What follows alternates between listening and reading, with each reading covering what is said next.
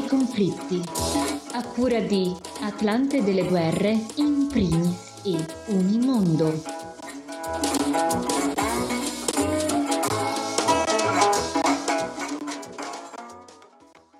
Benvenuti e benvenute a Un camper nei conflitti realizzato con una collaborazione di associazioni culturali in primis, Atlante delle guerre dei conflitti e Unimondo, un podcast settimanale che si propone l'idea di raccontare cosa accade nel mondo con approfondimenti dedicati alle notizie di esteri che spesso sono trascurate nei grandi media internazionali. Io sono Francesco Zambelli, con me in studio Raffaele Crocco. Buongiorno Raffaele. Buongiorno Francesco e buongiorno a chiunque ci stia ascoltando. Mettiamo in moto il nostro camper Raffaele e questa settimana lo spostiamo al centro di un conflitto di cui si sta parlando davvero pochissimo, almeno in Italia e in Europa, da diversi anni. Sì, è proprio così, è una guerra ignorata, eppure spaventosa per modalità, numero di morti, sono almeno 30.000 e perché è l'ennesima volta in cui i diritti umani vengono calpestati. Questa settimana appunto con il nostro camper arriviamo in Myanmar, nella vecchia Birmania, nel cuore dell'Asia, e non è un posto felice certamente. Decine di migliaia di morti, diritti umani calpestati, riusciamo a spiegare perché siamo in questa situazione? Allora dobbiamo tornare con un po' di pazienza indietro nel tempo al 1 febbraio del 2021, quando i militari prendono il potere rovesciando il governo democratico di Aung San Suu Kyi. Il colpo di Stato guidato dal generale Min Aung Hlaing, che è già capo dell'esercito birmano, su chi viene arrestata col presidente Win Myint e altri esponenti della Lega Nazionale per la Democrazia, il suo partito, il loro partito. L'8 novembre del 2020 la Lega aveva vinto la maggioranza dei seggi in Parlamento con un consenso davvero più ampio rispetto alle legislative precedenti nel 2015. Nel 2022 si sono consumate delle condanne per appunto Sun Kyi, per l'ex presidente e altri esponenti della Lega, mentre la giunta militare ha eseguito in luglio anche quattro esecuzioni capitali, fatto che non avveniva dagli anni Ottanta. Dopo il golpe e la repressione, come ha reagito la popolazione? C'è da dire che fin da subito, fin dal febbraio del 2021, è iniziata in tutto il Myanmar una protesta pacifica con centinaia di migliaia di persone nelle piazze, una sorta di sciopero diffuso in tutti i settori vitali dell'economia, ma questo movimento che era un movimento di disobbedienza civile, ha dovuto affrontare una repressione durissima che si è intensificata con l'andare del tempo. Nel settembre del 2022 il conteggio delle vittime civili superava già i 2300 morti, davvero tanti. La protesta pacifica si è trasformata nel tempo in una guerra diffusa di alta e bassa intensità, portata avanti sia dalle forze di difesa popolari PDF che fanno capo al governo di unità nazionale NUG, che è un governo in clandestinità, sia dalla resistenza delle milizie armate regionali, cosiddetti eserciti etnici, che in parte negoziano con la giunta e in parte si oppongono, specie nelle aree delle comunità Karen, Kakin e nell'Arkan. Si calcola siano in tutto, messi insieme queste due forze, circa 80.000 combattenti. Combattimenti e azioni di guerriglia si sono estesi a macchia d'olio, è stato creato sulla carta anche un esercito federale democratico, i più forti sostenitori della giunta dall'esterno, dall'estero, sono guarda caso i russi che riforniscono di armi il paese, ma l'esercito ha potuto godere anche dell'appoggio più o meno diretto di Cina, India e, Ve- e Vietnam, che hanno sempre annacquato o ritardato le prese di posizione del Consiglio di sicurezza dell'ONU. Come stanno andando le cose negli ultimi mesi, Raffaele? In qualche modo, se è possibile, stanno peggiorando. Il primo febbraio del 2023, secondo anniversario del golpe, che ricordiamolo era appunto del febbraio del 2021, ehm, la Giunta ha deciso il prolungamento di altri sei mesi dello stato di emergenza. Una scelta questa che contrasta con la stessa Costituzione che i militari avevano scritto nel 2008.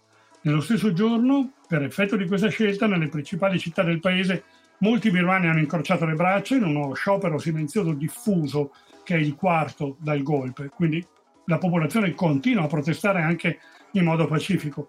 L'11 aprile di quest'anno l'ennesimo raid aereo, per spiegare la durezza di questa guerra, nel Sanyang ha ucciso 168 persone, 168 persone di cui 158 erano civili. Partecipavano all'apertura di un ufficio amministrativo gestito dall'opposizione alla giunta nella township di Kanbalu. Ecco, ma da quello che racconti sembra che non tutto il paese sia quindi sotto il controllo dei golpisti. Esatto, è proprio così. Dal punto di vista militare la giunta controlla le maggiori città ma ha davvero grandi difficoltà nelle campagne. Nel eh, settembre del 2022 il governo ombra civile, NUG, vi ricordo, ha dichiarato che le sue forze di difesa popolare, PDF, e le organizzazioni rivoluzionarie etniche alleate avevano il controllo effettivo di oltre metà del paese. La giunta stessa ha ammesso di avere un controllo stabile su circa 72 delle 330 township eh, del Myanmar, un quarto su giù del territorio birmano. Secondo fonti varie avrebbe perso anche 90 basi militari. Contrariamente a quanto si pensi però, questo è importante ricordarlo, la guerra in corso non è un conflitto a bassa intensità. Secondo i centri di ricerca, nel solo periodo gennaio giugno 2022, la guerra ha messo a bilancio oltre 11.000 vittime e circa 6.000 episodi di violenza o protesta, quindi davvero tante. Dall'inizio del golpe il bilancio delle vittime sarebbe di oltre 30.000 morti. Ecco, si parla molto poco di questo conflitto, però proverei a fare un passo indietro proprio per spiegare l'importanza del Myanmar nel contesto delle potenze regionali, a partire anche dalla geografia di questo paese. Sì, direi che questa guerra è una delle guerre che meglio di altre racconta l'importanza della geografia per cercare di capire cosa succede. Cerchiamo di spiegarlo. Il Myanmar è chiamato l'occhio del Buddha. Secondo alcuni storici, tracciando un cerchio attorno a Mandalay, nel centro della Birmania, con un raggio di circa 700 miglia, si racchiudono gli stati del Bengala occidentale, del Bihar in India, le province cinesi dello Yunnan e dello Sichuan, nonché il Tibet, mentre a sud si copre la maggior parte del Laos e della Thailandia. Questo è un cerchio popolato da circa 600 milioni di persone, quindi una collocazione strategica del Myanmar che lo rende una tessera fondamentale nel dominio asiatico per chi vuole dominare l'Asia. Per i cinesi, ad esempio, è lo sbocco sull'Oceano Indiano dove sbarcano energia, bene indispensabile allo sviluppo dell'industria della Repubblica Popolare di Cina. Per l'Occidente, invece, è un terreno di scontro con Pechino per i paesi del Golfo e la connessione tra Indonesia e Bangladesh, quindi come dire, un, un centro di aggregazione di raccordo per il mondo islamico. E quindi lo scenario perfetto per alimentare tensioni interne adattandole a interessi esterni, per ora sconvolti dall'ennesimo golpe.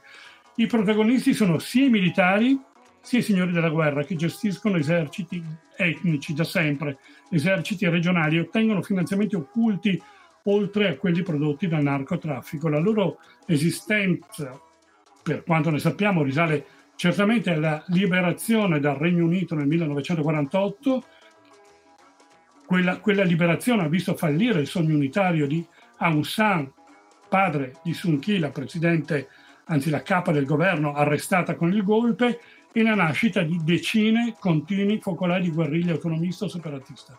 Il governo democratico, quello recente, quello nato nel 2015 e abbattuto dal golpe, aveva tentato con qualche successo di lavorare a un processo di pace che portasse a una federazione, a una nuova Costituzione che riconoscesse il diritto di oltre 130 nazionalità. Il golpe ne ha ovviamente interrotto e condizionato il cammino. Eh, Raffaele, il viaggio in eh, questo camper è lungo e come ogni viaggio che si rispetti serve anche una colonna sonora, quindi quello che ti propongo adesso è un brano musicale un po' particolare. Prima di passare le notizie in breve vorrei farti ascoltare e far ascoltare a chi ci ascolta una canzone dei Side Effect, un gruppo indie punk rock della città di Yangon che ha girato molto anche all'estero, anche negli Stati Uniti per dire. Da notare che per decenni in Myanmar è stato molto difficile esprimersi per gli artisti. I side effect eh, con la scena punk birmana in generale sono stati critici del regime militare, hanno dovuto affrontare quindi censura e repressione come sempre accade quando si tratta di regimi militari, hanno fatto esibizioni clandestine eh, in luoghi nascosti eh, a partire dagli anni 90 e poi internet ha reso più facile esprimersi. Anche spiega secondo me questo brano anche un po' la situazione del paese perché eh, c'è un video per, uh, che accompagna questo brano molto interessante per il significato di incontro e di pace che auspica. Uh, si parte dai violenti scontri del marzo 2013 a Meiktila, che è il titolo di questa canzone, scontri tra musulmani e buddisti, scontri violentissimi che hanno portato incendi, saccheggi, omicidi. Nel video della canzone due donne, una buddista, una musulmana, si incontrano su un ponte, si abbracciano mentre le immagini vengono interrotte da flashback di giornali e eh, riprese degli scontri appunto che ci sono stati eh, in quei giorni nella città.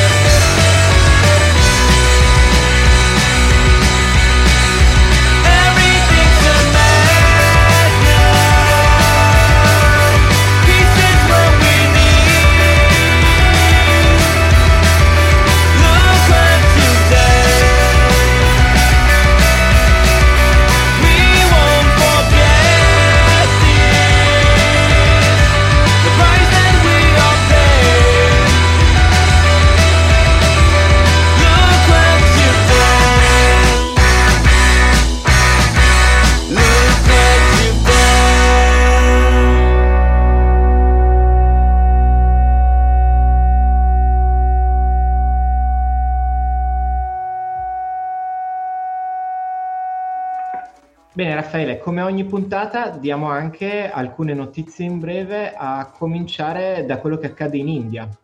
Sì, dai, portiamo il camper nel pieno del cambiamento climatico che purtroppo continua a uccidere nei modi più differenti. In India almeno 96 persone sono morte negli ultimi giorni in due degli stati più popolosi del settentrione, Uttar Pradesh e Bihar. E le autorità hanno avvertito residenti con più di 60 anni e altre persone affette da varie malattie di rimanere a casa durante il giorno. La temperatura è veramente impossibile e letale e poi dall'Asia ci spostiamo in Africa. Dove purtroppo ritroviamo la guerra e, e dobbiamo dire torna la guerra in Uganda con attacchi che vengono dall'esterno, almeno 41 persone in settimana in gran parte studenti sono morti in un attacco terroristico contro una scuola secondaria Buera, una città vicino al confine con la Repubblica Democratica del Congo, quindi nel nord-est. I fatti risalgono alla notte del 16 e 17 giugno, quanto riportato dai giornali, esercito e polizia sono adesso impegnati in un'operazione di ricerca degli uomini armati, sarebbero nascosti nel Parco Nazionale del Virunga. Secondo le autorità i responsabili dell'attacco, gli aggressori pare sarebbero cinque, sono le forze democratiche alleate, ADF, la sigla, un gruppo di ribelli islamici già accusato di altre aggressioni a danno di civili, in particolare contro comunità in zone remote del Congo orientale. Grazie Raffaele Crocco per uh, questi approfondimenti e queste notizie in breve. Camper nei conflitti torna tra una settimana. Noi adesso vi lasciamo con la rubrica dedicata alla Palestina a cura di Amedeo Rossi.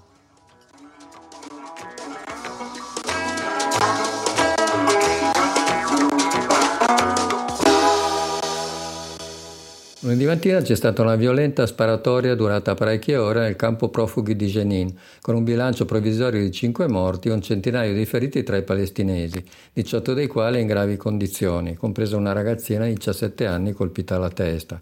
I soldati israeliani feriti sono stati 8. L'esercito intendeva arrestare due militanti, ma l'incursione ha provocato durissimi scontri armati e per la prima volta dalla seconda intifada sono intervenuti anche elicotteri da guerra.